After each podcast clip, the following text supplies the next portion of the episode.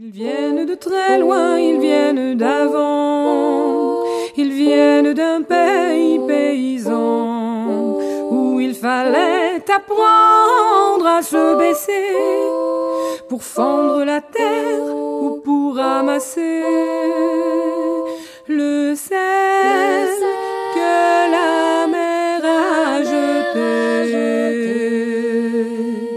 Regard très long au passé, sans peine, sans joie ni regret, le complet du mariage et les robes blanches ne sortent plus guère que pour les dimanches, avec un air de s'excuser, un jour ou bien un autre, quand mort appris toutes mes certitudes, j'irai les écouter, j'irai me reposer à l'ombre de la patience des anciens.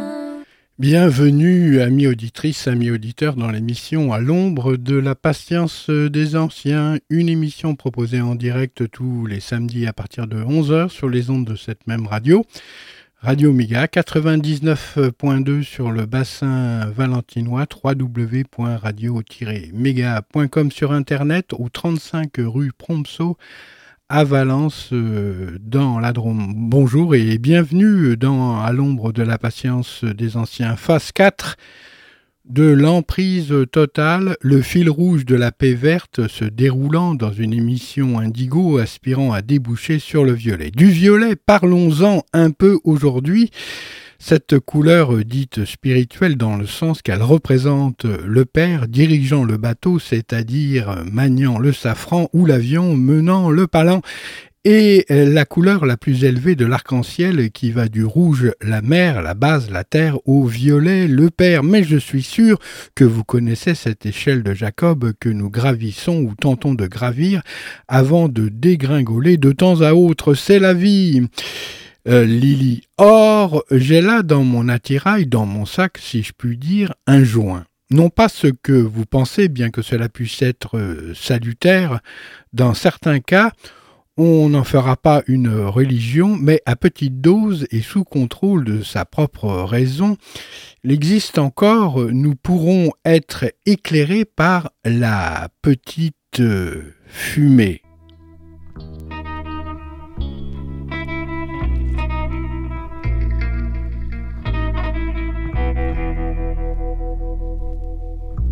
C'est un endroit qui ressemble à la Louisiane, à l'Italie. Il y a du linge étendu sur la terrasse, et c'est joli.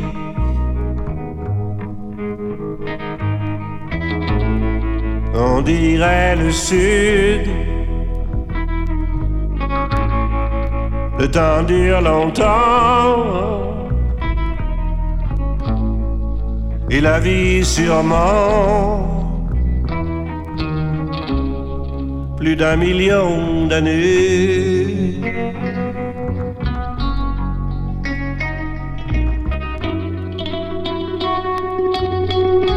Et toujours en été,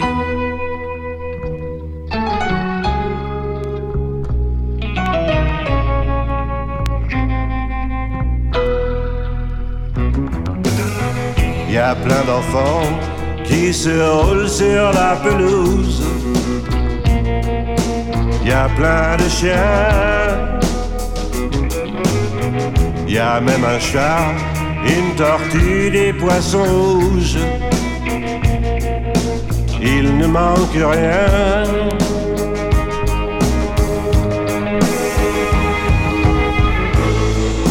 On dirait le sud. Le temps dure longtemps et la vie sûrement plus d'un million d'années.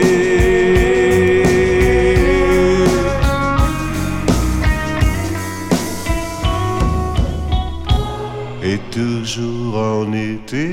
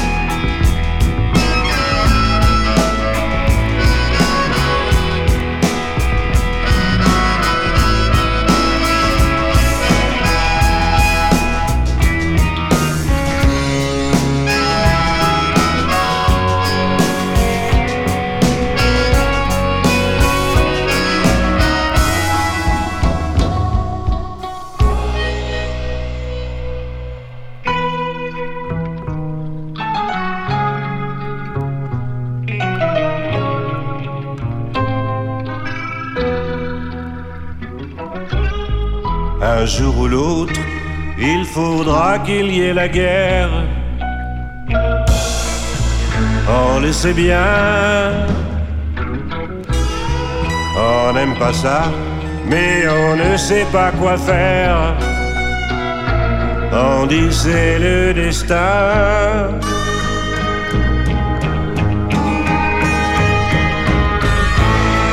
Parti pour le sud,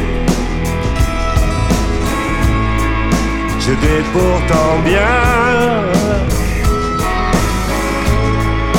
on aurait pu vivre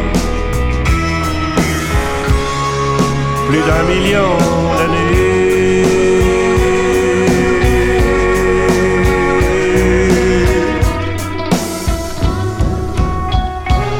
Et toujours en été,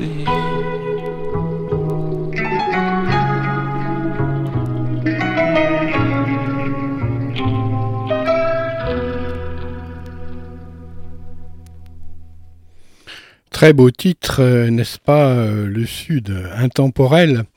Alors, euh, il parle de guerre, un jour ou l'autre, il faudra bien qu'il y ait la guerre. C'est le hard power. Et euh, la semaine dernière, dans une émission euh, transitoire et non pas suppositoire, François Cheng de l'Académie de France a déclaré: selon lui, la structure de l'être humain est ternaire et non pas duel, comme le prônent, par exemple, les bouddhistes qui, mènent, qui mettent beaucoup en évidence la dualité, certes, de l'homme. François, euh, donc, euh, parle de cette euh, composition ternaire formée par le corps, l'esprit et l'âme, ceci euh, se rapprochant beaucoup du concept de la chrétienté, la Sainte Trinité. Cependant, nous sommes, après le carême chrétien, en plein ramadan musulman deux mille vingt et un, qui devrait se terminer mercredi prochain, je crois. Que ne s'accordent-ils pas tous ces messieurs et dames, donc, de l'ère spirituelle sur un calendrier commun pour jeûner tous ensemble? Dites-moi, c'est bien une manière de compliquer les choses encore que de réaliser tous ces rites qui forgent le caractère et de les unifier pour parfaire la communauté des hommes et des femmes.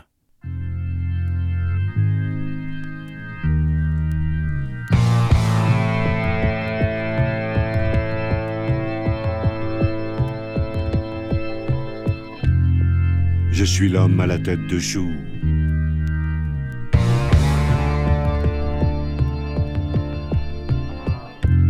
Moitié légume, moitié mec.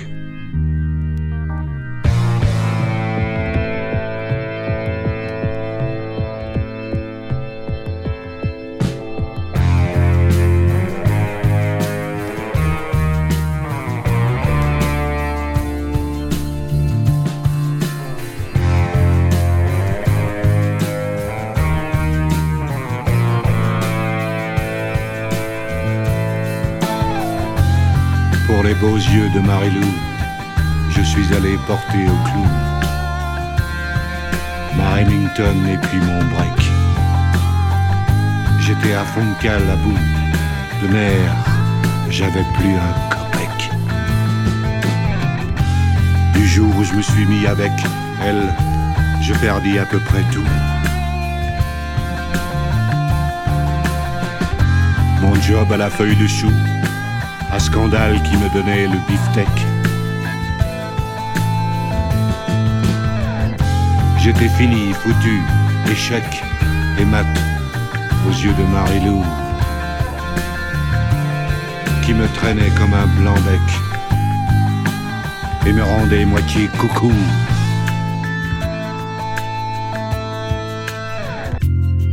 Ah non, tu peux pas savoir, mec. Il lui fallait des discothèques et bouffer au Kangourou Club. Alors je signais des chèques sans provision, j'étais fou, fou. À la fin, j'ai fait le caillou, comme un melon, une pastèque. Mais, maman, je ne vais pas tout déballer comme ça, aussi sec. Quoi, moi, l'aimer encore? Des clous.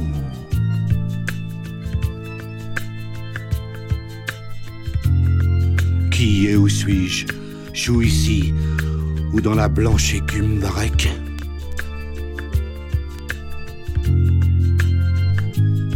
Sur la plage de Malibu.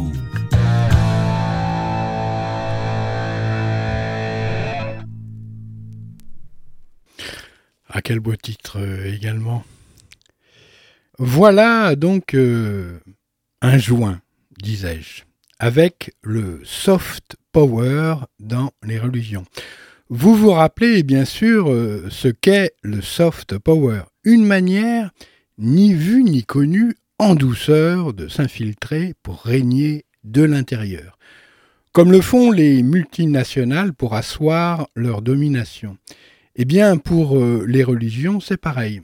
La pratique du soft power existe et voilà mise en avant par Mohamed Sifawi, le soft power islamique turc mis en place par la Turquie au sein de l'islam de France. Je vais vous parler aujourd'hui de l'influence de la Turquie en France, notamment euh, ce qui est appelé le soft power religieux, c'est-à-dire que la Turquie utilise ces réseaux religieux pour essayer de peser sur la société française. Le soft power, c'est quoi? Une technique ou une méthode euh, qui permet à certains États euh, d'être puissants à l'intérieur d'autres États. Parfois, c'est de bonne guerre, mais quand euh, ce soft power prend des, des proportions euh, jusqu'à faire renier parfois des valeurs essentielles d'un pays, ça devient problématique. Aujourd'hui, par exemple, les deux organisations turques qui sont à l'intérieur du C F C M, le Conseil français du culte musulman, tentent de fragiliser le cadre laïque. L'une des deux organisations qui sont à l'intérieur du C F C M, l'une des deux organisations turques, notamment,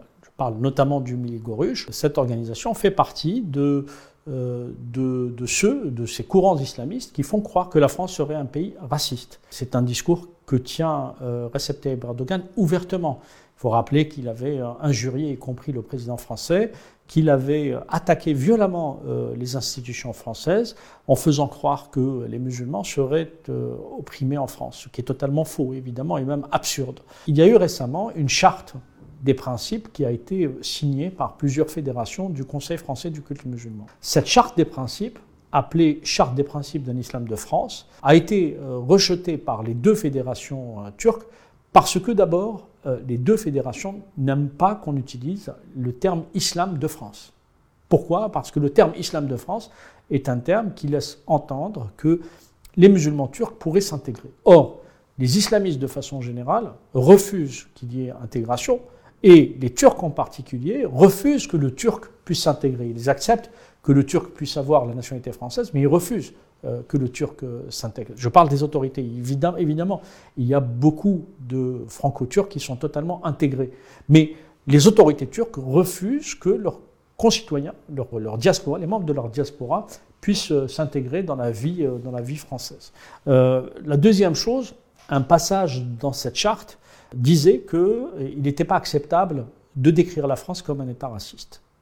Cette seule affirmation a mis, je dirais, les deux fédérations turques dans tous leur, leur, leurs États. Ils ont non seulement fait fuiter l'information dans leur réseau pour dire ah, « c'est un scandale, la France est un, est un État raciste euh, », et il faut le dire comme ça, je ne vois pas en quoi la France serait un État raciste. Il faut rappeler ce qu'est un État raciste. Un État raciste, c'est un État qui crée de la discrimination à travers ses textes. Or, les textes qui sont contenus dans la loi en France sont des textes qui consolident au contraire l'antiracisme. Il y a du racisme en France, comme il y a dans tous les pays, mais l'État français, la République française, à travers ses institutions, à travers ses textes, lutte contre le racisme. Et ça, personne ne peut le nier. Or, aujourd'hui, parce que, justement, Recep Tayyip Erdogan est en train de euh, diffuser cette désinformation, euh, les fédérations euh, islamistes turques euh, veulent laisser croire que la France serait un État raciste.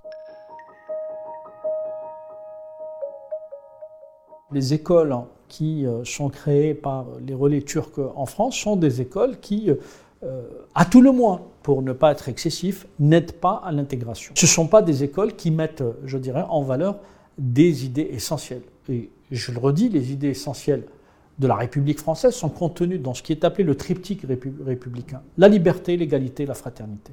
D'abord, la liberté, c'est euh, lorsqu'une école, privée ou publique, n'est pas en mesure d'expliquer que la liberté de conscience, de croire ou de ne pas croire, la liberté d'expression, de, de dire et d'exprimer son, son opinion, dans le respect de la loi, évidemment. Euh, tout ça, ce sont des, des valeurs qui sont essentielles en France et qui sont non négociables. Et ben, la plupart, euh, ou l'écrasante majorité, évidemment, des écoles islamistes diffusent le contraire, et a fortiori, euh, les réseaux des écoles, euh, des écoles turques, là aussi. Euh, on le sait, c'est, c'est, c'est documenté. J'ai entendu encore récemment le président du Milli Görüş turc, Fatih Sarikir, dire que euh, les lois euh, de Dieu sont supérieures aux lois de la République.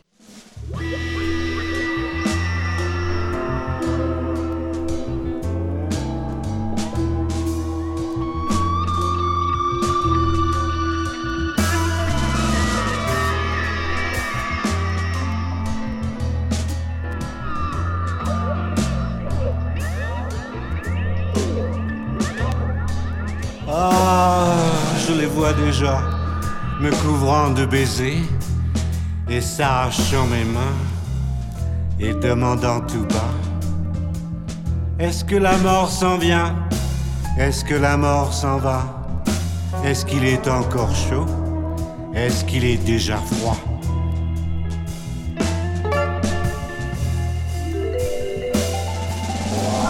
Ils ouvrent mes armoires, ils tâtent mes faïences, ils fouillent mes tiroirs, se régalant d'avance de mes lettres d'amour, enrubannées par deux, qu'ils liront près du feu, en riant aux éclats. Ah, ah, ah, ah, ah.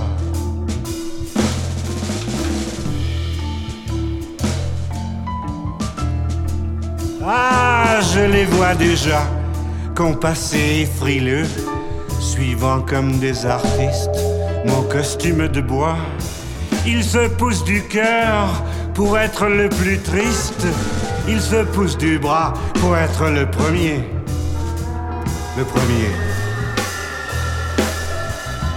Ils ont amené des vieilles qui ne me connaissaient plus, ils ont amené des enfants qui ne me connaissaient pas, pensent au prix des fleurs et trouvent indécent de ne pas mourir au printemps quand on aime le lilas. Ah, ah. Ah, ah, ah, ah, ah, ah, ah.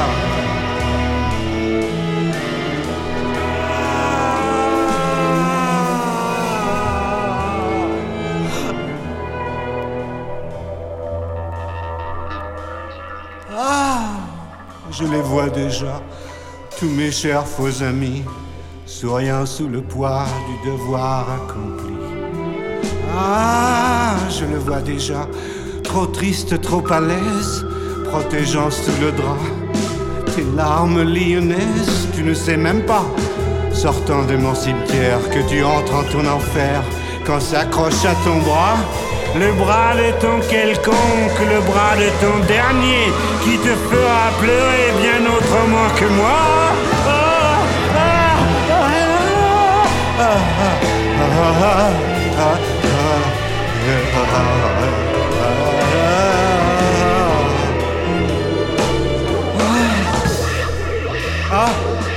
Ah, ah, je me vois déjà m'installant à jamais, bien au triste, bien au froid, dans mon champ de soleil.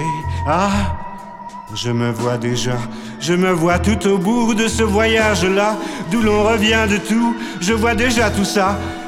Et l'on a le brave culot d'oser me demander de ne plus boire que de l'eau, de ne plus trousser les filles, de mettre de l'argent de côté, d'aimer le filet de maquereau et de crier « Vive le roi !» Ah, ah, ah, ah, ah.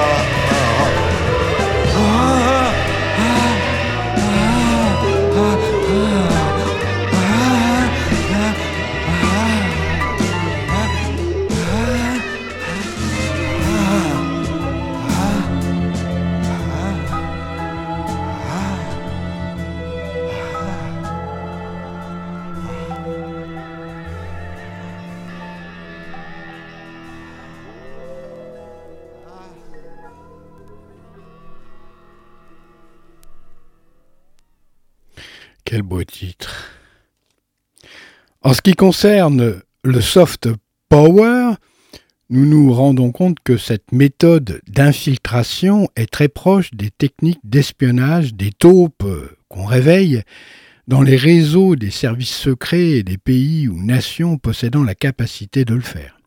Procédant ainsi aussi les grandes sectes connues ou méconnues, hein, qui posent ainsi des jalons dans la structure individuelle des individus et du collectif.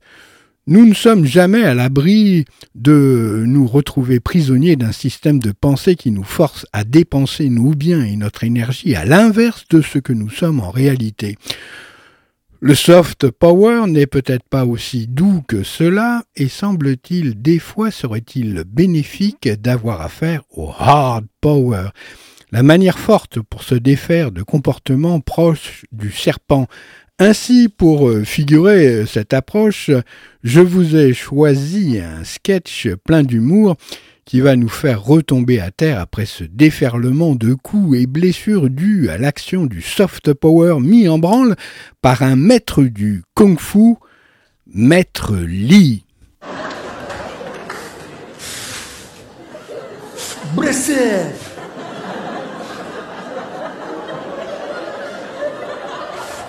Brexit.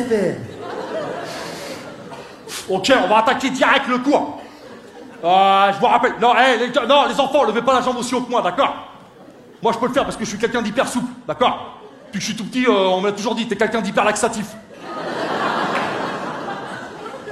Ok, on va. Brexit. C'est pétéro. Ok, on va attaquer une première technique de défense. On imagine, on imagine, d'accord, vous êtes dans la rue, ok les enfants, on imagine, vous êtes dans la rue, vous vous baladez, vous êtes là. Vous faites les soldes, là, derrière vous, vous vous faites agresser par un agresseur de type agressant à forte corpulence. Qu'est-ce que vous faites? Non, du trait, non, tu cours pas. Hop là, tout, tout dans la mâchoire. Ok, vous lui pétez la mâchoire, le mec il va manger à la paille le restant de sa vie. Ensuite, on écarte les bras. Allez, hop là, coup de genou dans les boules de coco. Le mec, il va chanter comme Mika pendant une semaine. Et après, vous le terminez, ok? La main sur les cheveux, ok, talon, clavicule, vous la pétez, d'accord? En fait, vous la fêlez, ce qu'on appelle une fellation.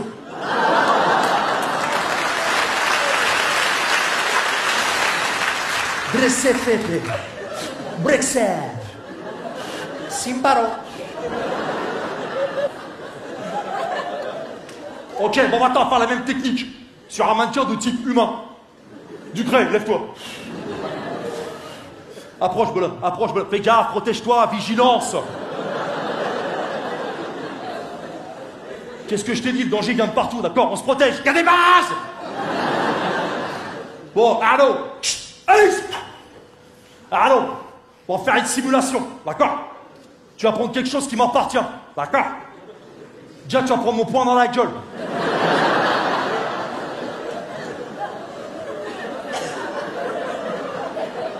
Ok. Hey. Allô. Je tiens à te prévenir.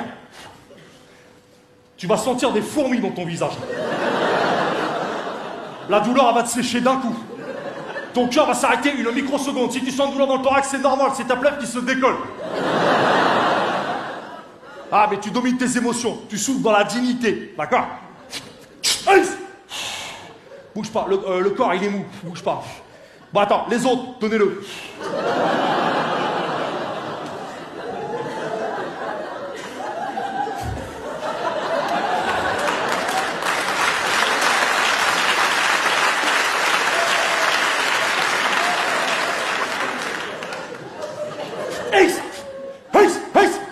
Tu veux mon portable? Allez, allez. Hop, là le bonhomme il est séché les enfants. D'accord? Maintenant, deuxième technique, celle que je préfère. La technique de la casse, du grès, lève-toi. Technique de la casse. C'est hyper simple, la technique du grès, debout. Technique de la casse. On se fait tout. Oh, du grès, debout. Bon, restez là les enfants. Bon là c'est normal, vous inquiétez pas. Là, le bonhomme il est tombé dans les pommes. C'est pas grave, hein. Je vous rappelle qu'il n'y a pas de danger, les pommes c'est bon pour la santé. Ok, bon, euh, tout va bien. C'est bon, il est en phase de récupération. Technique de la casse. Non, qu'est-ce qu'il y a? Il tremble. Non, mais c'est normal, vous inquiétez pas. C'est euh, les muscles, il récupère. Ah, il, il bave. De quoi il bave? Ok, non, mais c'est normal, il bave. Normal, vous inquiétez pas. Euh, il se réhydrate, mais de l'intérieur. Bon, vous arrêtez de le regarder, bordel. Eh. Hey. Là, il fait le comédien, le bonhomme. Ah, tu crées, tu veux être comique, tu veux monter sur les planches. Tu vas être comédien, ça. Tiens, ça y est, il va mieux. Allez, lève-toi, ça y est, ça va mieux. T'es content? C'est bien, bonhomme. Eh, tiens, regarde, t'as eu ton premier rôle, monsieur Patate, ramasse ton nez.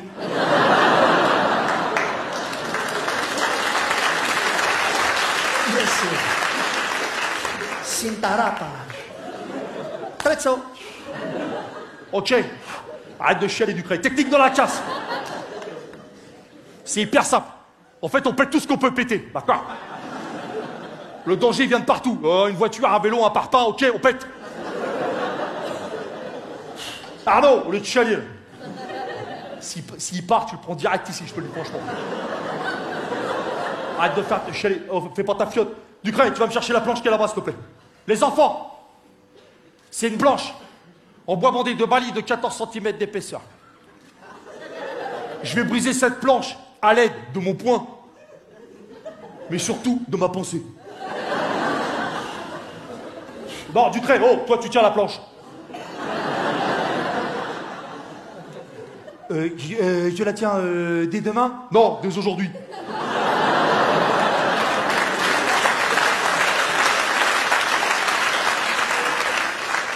Ça sert à rien, demain, il n'y a pas de quoi. C'est pas ta pomme. Ok. Yes! Ok, du trait, bouge pas. Rinsapa. Sintaracha. Frepsero. Fritzu. Singa, singa, singa, alléluia, singa. Heis, heis, heis. Heis, heis. Bresser. Wouh. Bere. Simpoto.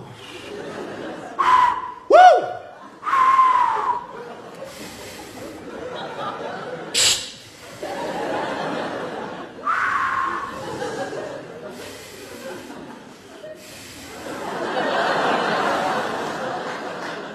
Oh, je me suis pété la main! Oh putain, comment j'ai mal! Oh! Wow. Alors, euh, pour peaufiner cette émission, voilà le morceau de choix. La quatrième partie de l'emprise totale, qui est en fait le troisième épisode, où quand, sous le couvert de mécénat, les multinationales comme Total, pour ce qui est de la France, hein, et B P, Shell, pour ce qui est des anglo-saxons, infiltrent le domaine de la culture, paraissant ainsi des bienfaiteurs de l'humanité aux yeux de tout un chacun. Mais en réalité, il y a un lien de causalité avec des contrats signés entre la mise en place de grandes expositions culturelles et l'obtention du droit de forêts de plus en plus profondes dans ces contrées. Alors euh, qu'à l'heure où je vous parle, le pétrole de synthèse existe. Récemment, un consortium de savants franco-belges ont mis en évidence la possibilité de produire cet or bleu en laboratoire. Bien, voici cette quatrième partie qui s'intéresse de près avec le soft power à la culture. La culture, bien commun essentiel de nos sociétés. Et pour les multinationales, un domaine à ne pas négliger. Si les logos des industriels se révèlent discrètement au bas des affiches d'exposition, cette présence est loin d'être symbolique. En échange de leur financement, les sociétés bénéficient de crédits d'impôt, de l'aura de prestigieuses institutions culturelles, mais aussi de nombreuses contreparties indirectes, notamment en termes de diplomatie. Pour Total, soutenir le dialogue des cultures et du patrimoine, c'est obtenir une image de généreux mécène. Mais c'est surtout asseoir son pouvoir et ses positions stratégiques.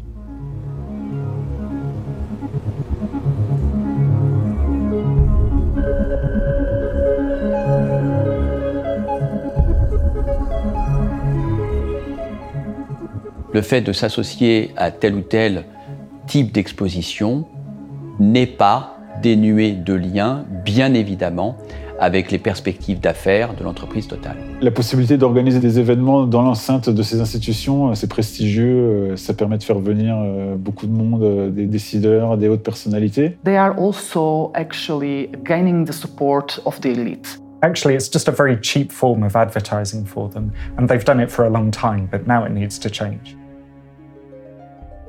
Rome, dernier siècle avant Jésus-Christ.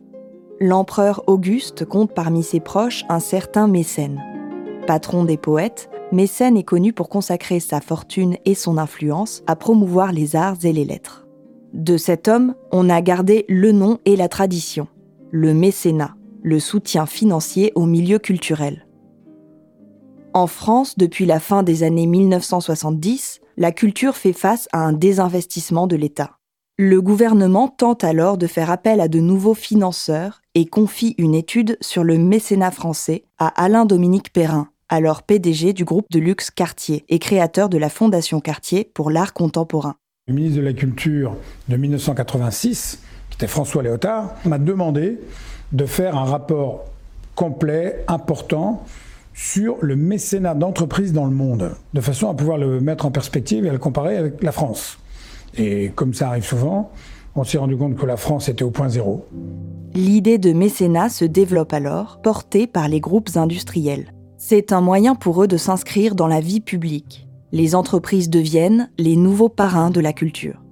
Si on cherche un fondement à cette politique, c'est sans doute dans cette idée que les pouvoirs publics ne sont pas les seuls porteurs de l'intérêt général et que, comme dans la philosophie libérale d'inspiration anglo-saxonne, l'idée est qu'une diversité d'acteurs, des acteurs issus de la société civile, des acteurs provenant du secteur privé, auraient la faculté de contribuer in fine à l'accomplissement de l'intérêt général. En mille neuf cent quatre-vingt-sept, une loi sur le développement du mécénat incite les sociétés privées à financer les actions culturelles. Puis, c'est surtout à partir de deux mille trois, avec le texte relatif au mécénat, aux associations et aux fondations, dite loi Ayagon, que cette pratique encore peu développée dans l'Hexagone s'installe. Cette loi visait tout d'abord à sécuriser juridiquement et fiscalement le mécénat, notamment le mécénat des entreprises, qui pouvait très souvent être réputé euh, aux yeux du fisc comme constituant un abus de bien social. Si les dépenses de mécénat visent uniquement l'intérêt général et non l'intérêt particulier d'une entreprise, les sociétés privées ont tout à y gagner. La loi permet surtout aux entreprises mécènes de bénéficier d'une réduction de l'impôt sur les sociétés. Avec un don de dix mille euros, une entreprise française bénéficie d'une réduction d'impôt de six mille euros. En Allemagne, c'est trois mille huit cent trente-six et au Royaume-Uni, seulement deux mille huit cents. Pour chaque partenariat, un contrat est signé pour délimiter les contours de la relation. Le mécène peut défiscaliser jusqu'à soixante pour cent de son investissement et bénéficier de l'équivalent de vingt-cinq pour cent de contrepartie. Des cadeaux comme des entrées gratuites, l'organisation de soirées privées au sein du musée ou bien encore l'honneur d'avoir une salle au nom de son entreprise. Selon la Cour des comptes, la France bénéficie de l'un des régimes, voire le régime le plus avantageux au monde en termes d'avantages liés à la pratique du mécénat. They want to pose as a philanthropist, to look generous, but really it's often just around half a percent of the institution's overall income that they're giving, and they get a lot of benefits in return. But actually, behind the scenes, when there's an exhibition opening or a major event, they'll be having a private drinks reception. They'll be inviting government ministers. Ce système du mécénat, malgré tout, c'est un peu une manière euh, pour l'État de dire « bon, on vous laisse payer moins d'impôts » en échange de, de financement des institutions culturelles, mais c'est vrai aussi pour des institutions scientifiques. Avec sa fondation, Total mise énormément sur la culture et le patrimoine. En deux mille vingt, le groupe a investi plus de seize millions d'euros dans ce domaine. Musée du Louvre, Centre Pompidou, Palais de Tokyo, Institut du Monde Arabe, Musée du Quai Branly, Jacques Chirac. Le pétrolier s'est engagé et s'engage auprès de grands musées, gage de prestige et de sérieux. Total a été l'un des membres fondateurs du cercle Louvre Entreprises, qui a été créé en deux mille quatre, qui réunit les sociétés mécènes et offre de nombreux avantages matériels, comme par exemple des visites privées, y compris des visites nocturnes, ainsi que des conférences, des ateliers, un grand dîner annuel dans la salle de musée pour les entreprises, leurs clients et les collaborateurs. Donc nous pouvons dire que le Louvre euh, met le cadre assez unique pour les opérations de la com, tout simplement de, de ces entreprises. La Fondation Total, c'est vraiment euh, une petite agence de communication euh, qui leur coûte pas très cher, euh, mais qui leur permet d'accomplir beaucoup. Quel est le rapport entre une ancienne usine de papier peint sur les bords de Seine, un jardin sur le littoral en Méditerranée et le cirque d'hiver à Paris ? Eh bien, tous ces sites ont été restaurés avec le soutien de la Fondation du Patrimoine grâce au mécénat de la Fondation Total. Ce mécénat culturel vise trois axes. Préserver et faire rayonner le patrimoine, soutenir la jeune création et l'émergence de projets artistiques novateurs et inclusifs, et favoriser l'accès à la culture des jeunes en fragilité sociale. Ces actions permettent à l'entreprise de renforcer son image et son aura au sein même du groupe Total, mais aussi en dehors en se montrant liée aux élites politiques et financières. Ça transfère dans un champ différent l'influence qu'elle avait pu accumuler sous forme économique et financière, qui était limitée à un secteur où elle était experte euh, en tant qu'organisation capable de faire du profit dans un, avec une innovation spécifique. Et là, ça transfère cette influence en lui donnant en quelque sorte une caisse de résonance beaucoup plus large. Il faut comprendre qu'aujourd'hui, l'image de marque a une véritable valeur financière en bourse. Euh, si vous prenez les plus grandes entreprises américaines et européennes, euh, plus de la moitié de leur valeur souvent correspond à l'écart d'acquisition ou le goodwill, autrement dit l'image de marque. Les entreprises euh, ont mis en place des dispositifs pour la protéger. Elles ont commencé à mener une bataille culturelle, une bataille idéologique autour de leur image. Et c'est à partir de là que sont nées un petit peu euh, les, la communication R S E, la philanthropie. Typiquement, pour une entreprise comme Total, la corrélation de force en termes d'image est en leur défaveur et ils travaillent en permanence pour limiter les dégâts. C'est l'équivalent du greenwashing à l'échelle de la culture. L'artwashing. Artwashing is actually a P R strategy uh, that uh, uh, big corporations uses to clean up their uh, social image. So by sponsoring the arts with a very little uh, budget for them, uh, they create this illusion that they are actually a very good company, and uh, and they create also uh, support from the society. This is the way that they, they have to keep operating in these criminal activities in the Global South. Knowing that uh, uh, through sponsorship or advertising, these companies create an illusion of uh, uh, of being a green company, of being a very aware company, and so forth. These prestigious institutions, they should be also responsible for the sponsorships that they get. What am I supporting? What am I, you know, uh, allowing to happen? Valoriser les cultures de nos partenaires aussi. Mais les expositions servent aussi aux multinationales dans les coulisses du pouvoir comme levier diplomatique.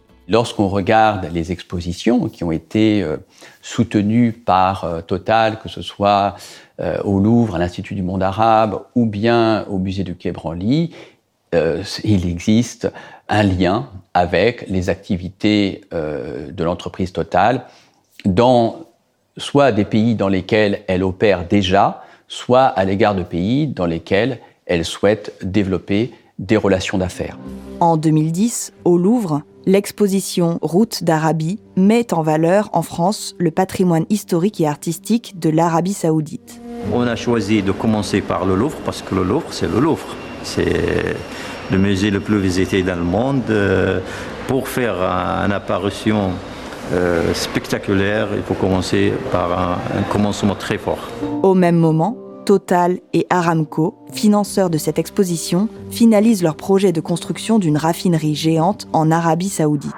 Il y a encore cinq ans, seuls les dromadaires vivaient au milieu de ce désert saoudien.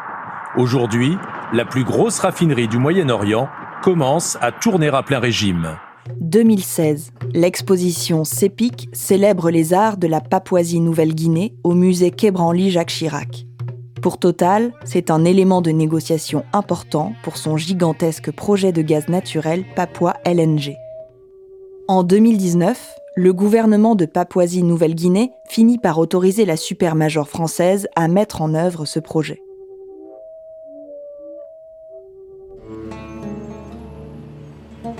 deux mille dix-huit, autre exposition au cœur de négociations diplomatiques, le Louvre à Téhéran.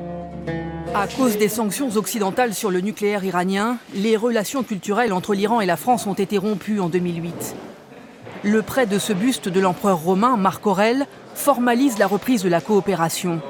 L'un des mécènes de l'exposition est même le pétrolier Total qui avait suspendu ses projets avec l'Iran. Cette exposition, c'est le président de la République islamique, le religieux modéré Hassan Rouhani, qui l'a négocié avec François Hollande lors de son voyage en France il y a deux ans. La même année, le géant pétrolier signe un accord d'exploitation de gaz naturel avec l'Iran. On se rend compte qu'avec le Louvre, euh, la France est en train de pratiquer une forme de soft power de la diplomatie. On l'a vu avec euh, le Louvre d'Abu Dhabi aux Émirats arabes unis. On le voit avec cette exposition. Euh, la culture pour la diplomatie française est une manière d'entamer un dialogue politique euh, de, dans, les, dans, dans des conditions euh, beaucoup plus euh, sereines et, et, et beaucoup plus favorables. Dans ces contextes, on se sent de vrais diplomates. On est au-delà de nos compétences de conservateurs ou d'historiens de l'art ou d'archéologues. On On est des ambassadeurs, et on est des ambassadeurs proactifs pour le dialogue. Ce parallèle entre contenu des expositions et enjeux stratégiques questionne l'ingérence de la multinationale dans la fabrication des expositions.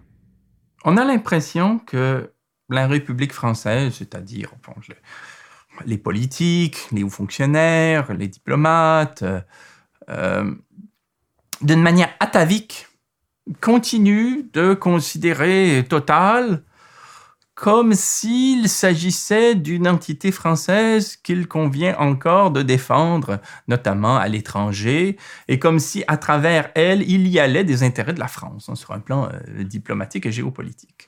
Si, en France, les commissaires d'exposition assurent conserver leur indépendance vis-à-vis de Total, à l'étranger, d'autres supermajors du pétrole ont franchi cette ligne rouge.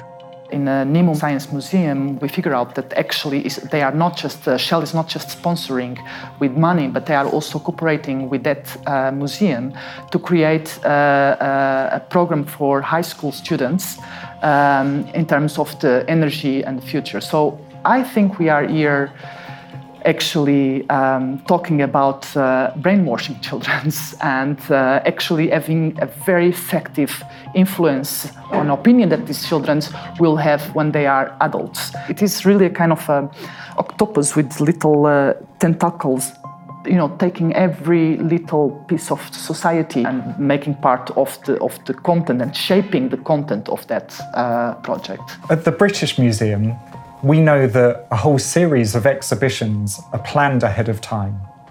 And then B P is shown this list of planned exhibitions and chooses the ones that it wants to sponsor and attach its logo to. When the British Museum hosted an event dedicated to the Mexican Day of the Dead, B P was hosting its own kind of private reception upstairs with members of the Mexican government.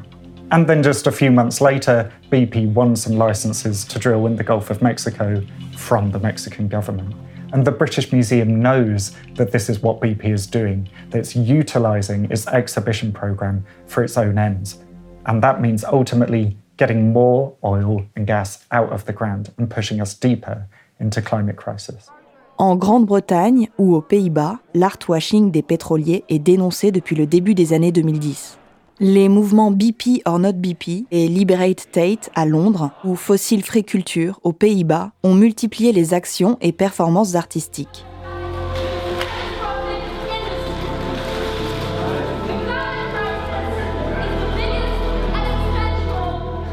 So we uh, create performance that actually expose these activities in the global south, and we bring them into the cultural institutions.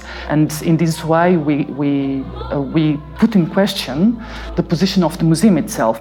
Sous leur pression, de grandes institutions culturelles ont fini par mettre fin à leur partenariat avec les supermajors B P British Petroleum ou Shell. The significant thing when the Royal Shakespeare Company decided to end its sponsorship deal with B P, as they put out a statement saying that they acknowledge the climate emergency. Actually, it's that kind of ethical climate leadership that we need to see culture institutions taking, not this attempt to try and protect the kind of reputation of their sponsor and make it as easy as possible for them. It's time to draw that ethical red line. En France, les mobilisations se multiplient également pour pointer du doigt les partenariats entre Total et les institutions culturelles. Le collectif Libérons le Louvre s'est inspiré de ces mouvements à l'étranger pour pousser le musée du Louvre à se détacher de Total. Le collectif Libérons le Louvre a réalisé une opération coup de poing ce lundi matin dans la salle Mollien du musée du Louvre. Le collectif exige depuis plus d'un an la rupture du partenariat entre l'entreprise Total et le musée. Cette année, c'est déjà la cinquième fois que le collectif réalise des actions similaires à l'intérieur du musée du Louvre. On a repris le flambeau avec cette campagne qui s'appelle « Libérons le Louvre ». On avait tous des vêtements noirs dont on s'est séparés petit à petit pour recréer une marée noire au pied de la victoire de Samothrace. Et puis, on avait aussi fait une performance qui s'appelait « Les mains sales » pour vraiment matérialiser la présence de Total au sein du Louvre.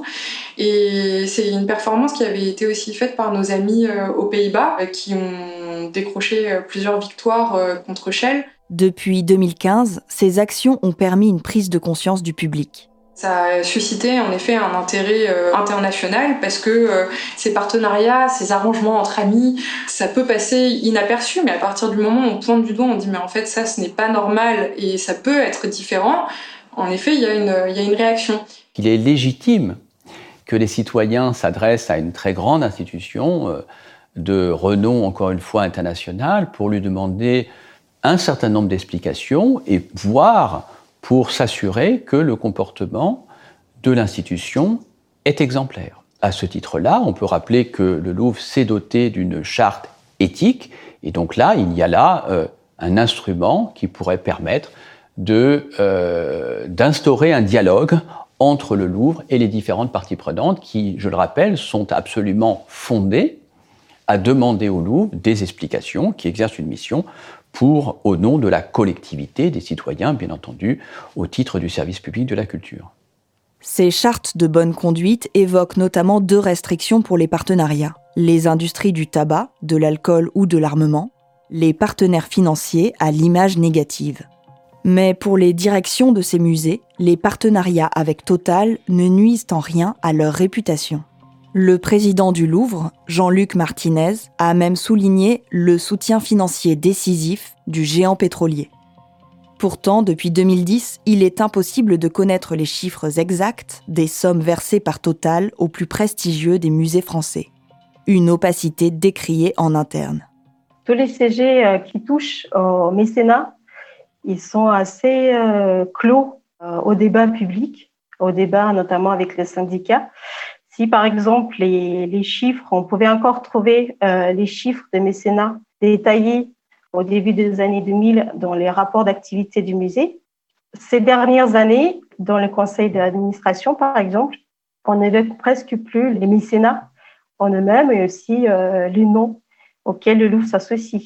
Et il y a une obligation de détailler les mécénats qui sont juste au-delà de un million d'euros. S'ils sont au-dessous de cette somme, euh, on n'a même pas connaissance de, de ces mécénats-là, ce qui est quand même assez problématique.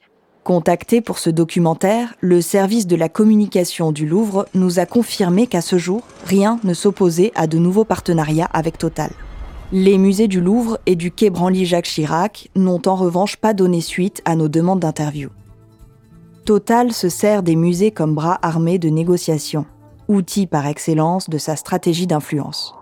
Mais la collectivité réclame transparence et prise de responsabilité de la part des institutions culturelles. La classe politique est, est à la traîne par rapport aux demandes de la société civile. Il faut une loi aujourd'hui qui interdise les partenariats avec, euh, avec l'industrie fossile. Pas juste euh, qui interdisent la pub pour euh, les hydrocarbures, non, qui interdisent euh, aux institutions publiques d'aller main dans la main avec, euh, avec l'industrie fossile. On pourrait modifier la loi sur le mécénat pour exclure euh, des bénéfices du mécénat l'industrie pétrolière. Il y a plein de moyens de contrôler ça, euh, à la fois euh, au niveau de l'État, des, de la réglementation publique, et évidemment euh, des citoyens, des consommateurs, des employés de ces institutions qui peuvent eux aussi protester ou faire savoir que c'est pas acceptable. Quand on observe ce qui se passe dans le monde, il est très rare qu'une institution décide par elle-même de mettre fin à ce type de partenariat. Lorsqu'elle le fait, c'est qu'elle est contrainte et forcée.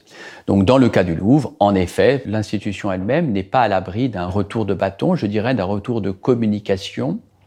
Et elle aurait à souffrir en effet, à ce moment-là de deux écueils. D'une part, la cessation de, de ce partenariat et d'autre part, un déficit d'image lié au fait que l'opinion publique aura parfaitement compris que ce n'est pas volontairement que l'institution a mis fin à son partenariat, mais comme on le disait tout à l'heure, contrainte et forcée.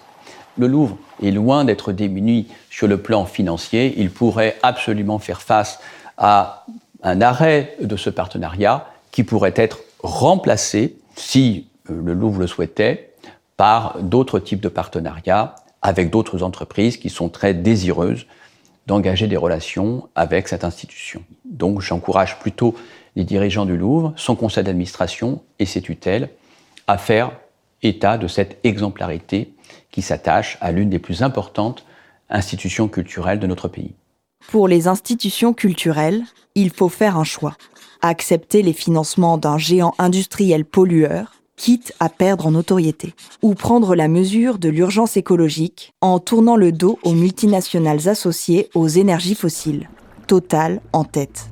Culture is not just museums. Culture is much more broader and larger than museums. They are the avant-garde of society, cultural institutions. So here they have a very big responsibility of taking an ethical decision and stepping on the right side of history because they are the ones giving the example. So in that sense, they have they, they should be the first ones, uh, you know, dropping this sponsorship. Et on peut aussi se poser une question philosophique en quelque sorte. Est-ce que le lieu tel que le musée du Louvre, qui raconte l'histoire de l'humanité, peut-il s'associer aux entreprises qui participent en quelque sorte à mettre en souffrance cette même humanité ?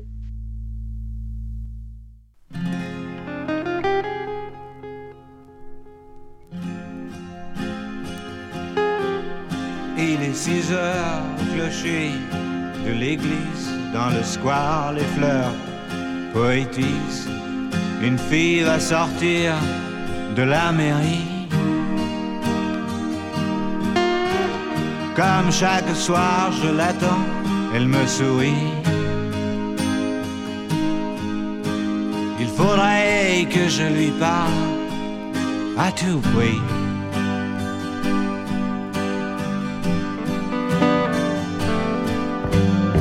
Je lui dirai les mots bleus, les mots qu'on dit avec les yeux. Parler me semble ridicule. Je m'élance et puis je recule devant une phrase inutile qui briserait l'instant fragile d'une rencontre, d'une rencontre. Je lui dirai les mots bleus, ce qui rend les gens heureux. Je l'appellerai sans la nommer. Je suis peut-être démodé, le vent d'hiver souffle en avril.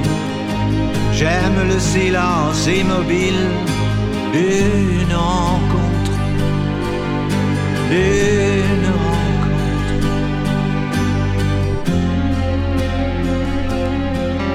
Il n'y a plus d'horloge, plus de clocher. Dans le square, les arbres sont couchés. je reviens par le train de nuit. Sur le quai, je la vois qui me sourit. Il faudra bien qu'elle comprenne à tout prix.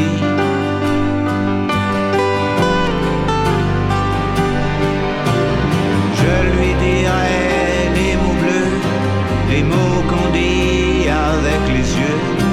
Toutes les excuses que l'on donne sont comme les baisers qui s'envolent. Il reste une rancœur subtile qui gâcherait l'instant fragile que nous retrouverons, nous retrouverons.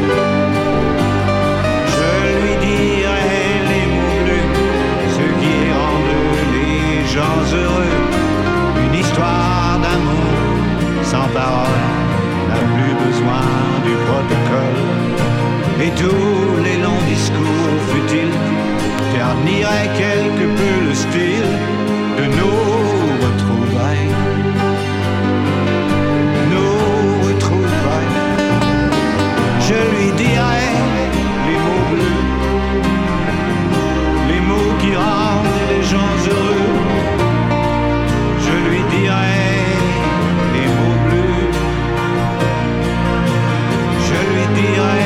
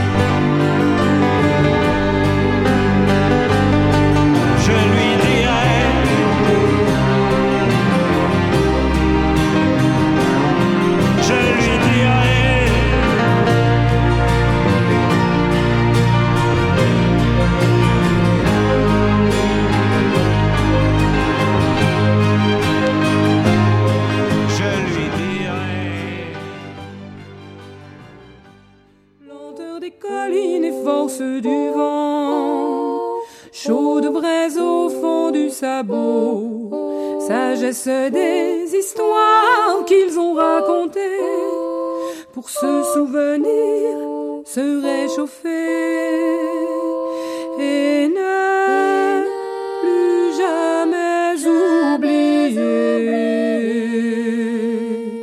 Un jour ou bien un autre, quand la vie m'aura pris toutes mes certitudes, j'irai les écouter, j'irai me reposer à l'ombre de la patience des anciens.